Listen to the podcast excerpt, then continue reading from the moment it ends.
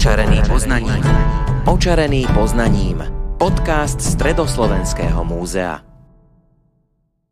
Našim návštevníkom v Turzovom dome už pár týždňov ponúkame možnosť vidieť jedinečnú výstavu obrazov maliára Karola Molnára. Na Slovensku je však tento umelec veľmi málo známy aj napriek tomu, že za hranicami ho poznajú oveľa viac. Prečo je tomu tak? Tak na túto otázku nám odpovie samotný kurátor výstavy Juraj Žembera. Karol Molnár sa narodil v roku 1903 v Brezovej pod Bradlom a pochádzal z rodiny staviteľov orgánov a organistov na jednej strane a evanielických farárov na druhej strane, ale z veľmi chudobných pomerov.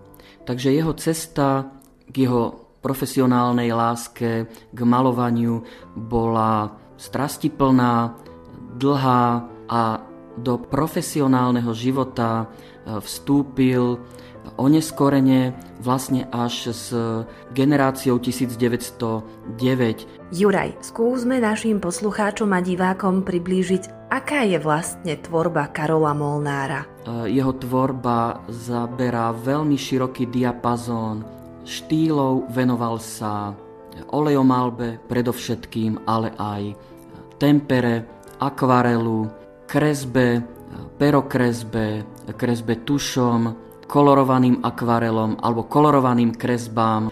Jeho námety vychádzajú z registra námetov svetovej moderny od impresionizmu až po neskorý kubizmus. Na akadémii sa venoval aktom, čo je taký typický motív moderný, zátišiam, ale aj krajinomalbe. Všetky tieto motívy e, neskôr rozvíjal či už vo Francúzsku, u profesora Kupku e, v rokoch 38 až 40, ale aj neskôr v rokoch 1940 až 1945 počas druhej svetovej vojny. Hovorili sme o tom, že v jeho tvorbe možno badať e, modernú, e, možno tam badať Cézana, Degasa a podobne, ale čím je tvorba Karola Molnára špecifická len pre Karola Molnára? Aký bol jeho rukopis? Prevláda v nej taký expresívny rukopis krátkých eh, ťahov štetca, pastoznej malby, teplá farebnosť. Eh. Karola Molnára ovplyvňovali nielen tie udalosti, ktoré sa odohrávali a zasiahli jeho život, ale aj oblasti, v ktorých žil. Začal by som už v Prahe, pretože Karola Molnára ovplnilo jeho pražské štúdium na Akadémii výtvarných umení a jeho pedagóg eh, profesor Jakub Obrovský, ale aj celkové takéto kultúrne milie Prahy, ktorá bola v 20. a 30. rokoch jedným zo svetových centier výtvarného umenia. Takže e, lásku k ženským aktom, k zátišiam, ale aj ku krajinomalbe, konkrétne k pražskej periférii, e, získal už počas e, pražského štúdia. A v Paríži ho najviac ovplyvnil predovšetkým e, jeho pedagóg, hoci pôvodom Čech, jeden zo svetových maliarov a spoluzakladateľ abstraktného výtvarného umenia František Kupka. Takisto to boli vplyvy od impresionizmu cez postimpresionizmus, expresionizmus až po kubizmus.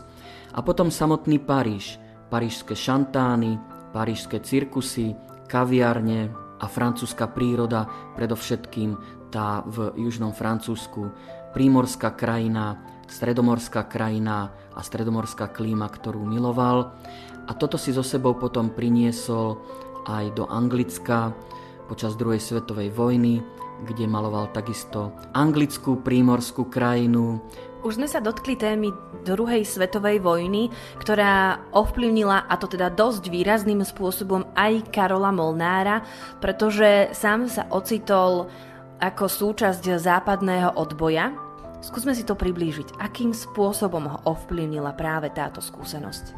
Druhá svetová vojna ho poznačila veľmi psychicky na jednej strane a na druhej strane rozšírila jeho tvorbu o vojnové motívy štýlovo stále vychádzal z toho expresívneho rukopisu, ktorý sa práve na tieto dramatické motívy je aj najvhodnejší a sa najviac hodí, ale pomerne málo zobrazoval samotné vojnové hrôzy, tú vojnovú mašinériu, bojové motívy. Tých namaloval pomerne málo a viacej sa venoval e, takým tým žánrovým výjavom, teda každodenným výjavom, ako je polná kuchyňa, ako je e, život kuchárov, e, civilistov, zobrazenie ľudí ukrývajúcich sa v kryte pred náletom, operácie vojakov, ktorí utrpeli ťažké zranenia. A okrem E, samotných vojnových a tiež žánrových motívov zobrazoval aj alegóriu vojny. Alegorické motívy, kde veľmi často využíval taký leitmotív svojej tvorby, ako sú kone. Karol Molnár je popri Ciprianovi Majerníkovi maliar, ktorý najviac vo svojej tvorbe sa venuje e, motívu koní ako vojnovému symbolu slobody, nespútanosti, živelnosti. Každý, kto sa vrátil z vojny, mal to začlenovanie sa do spoločnosti určite veľmi ťažké.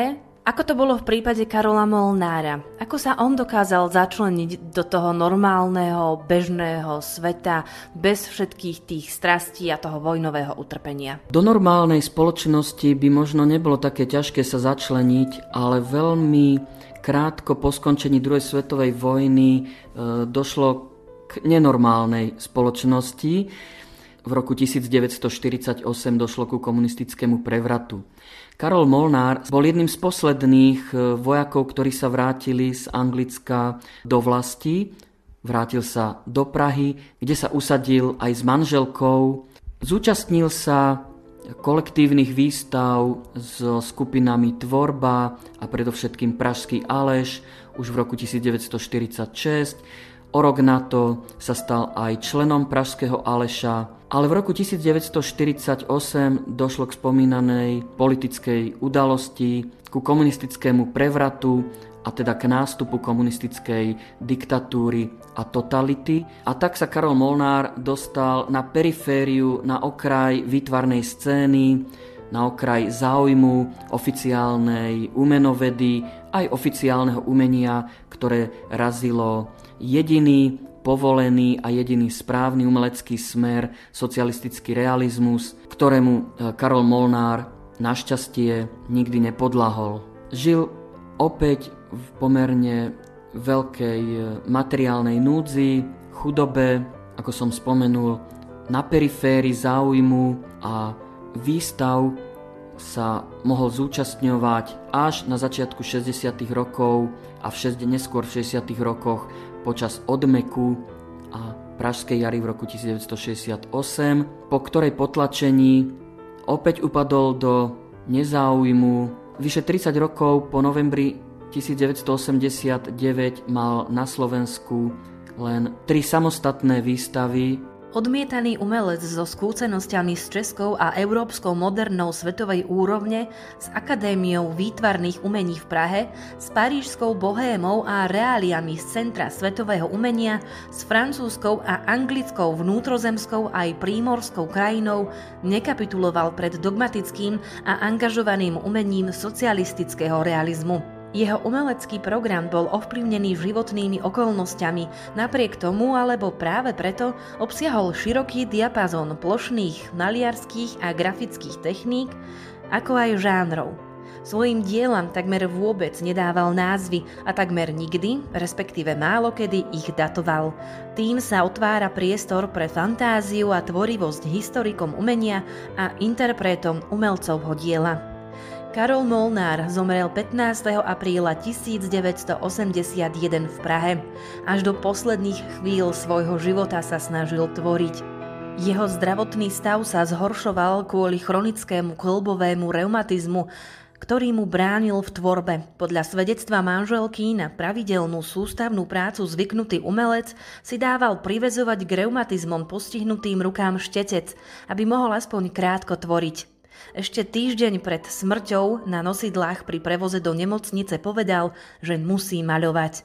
Jeho osud je podobný ako osud ďalšieho z významných maliarov Piera Augusta Renoára. Výstavu Karola Molnára, maliara troch krajín, si môžete v Turzovom dome pozrieť až do 17. januára 2021.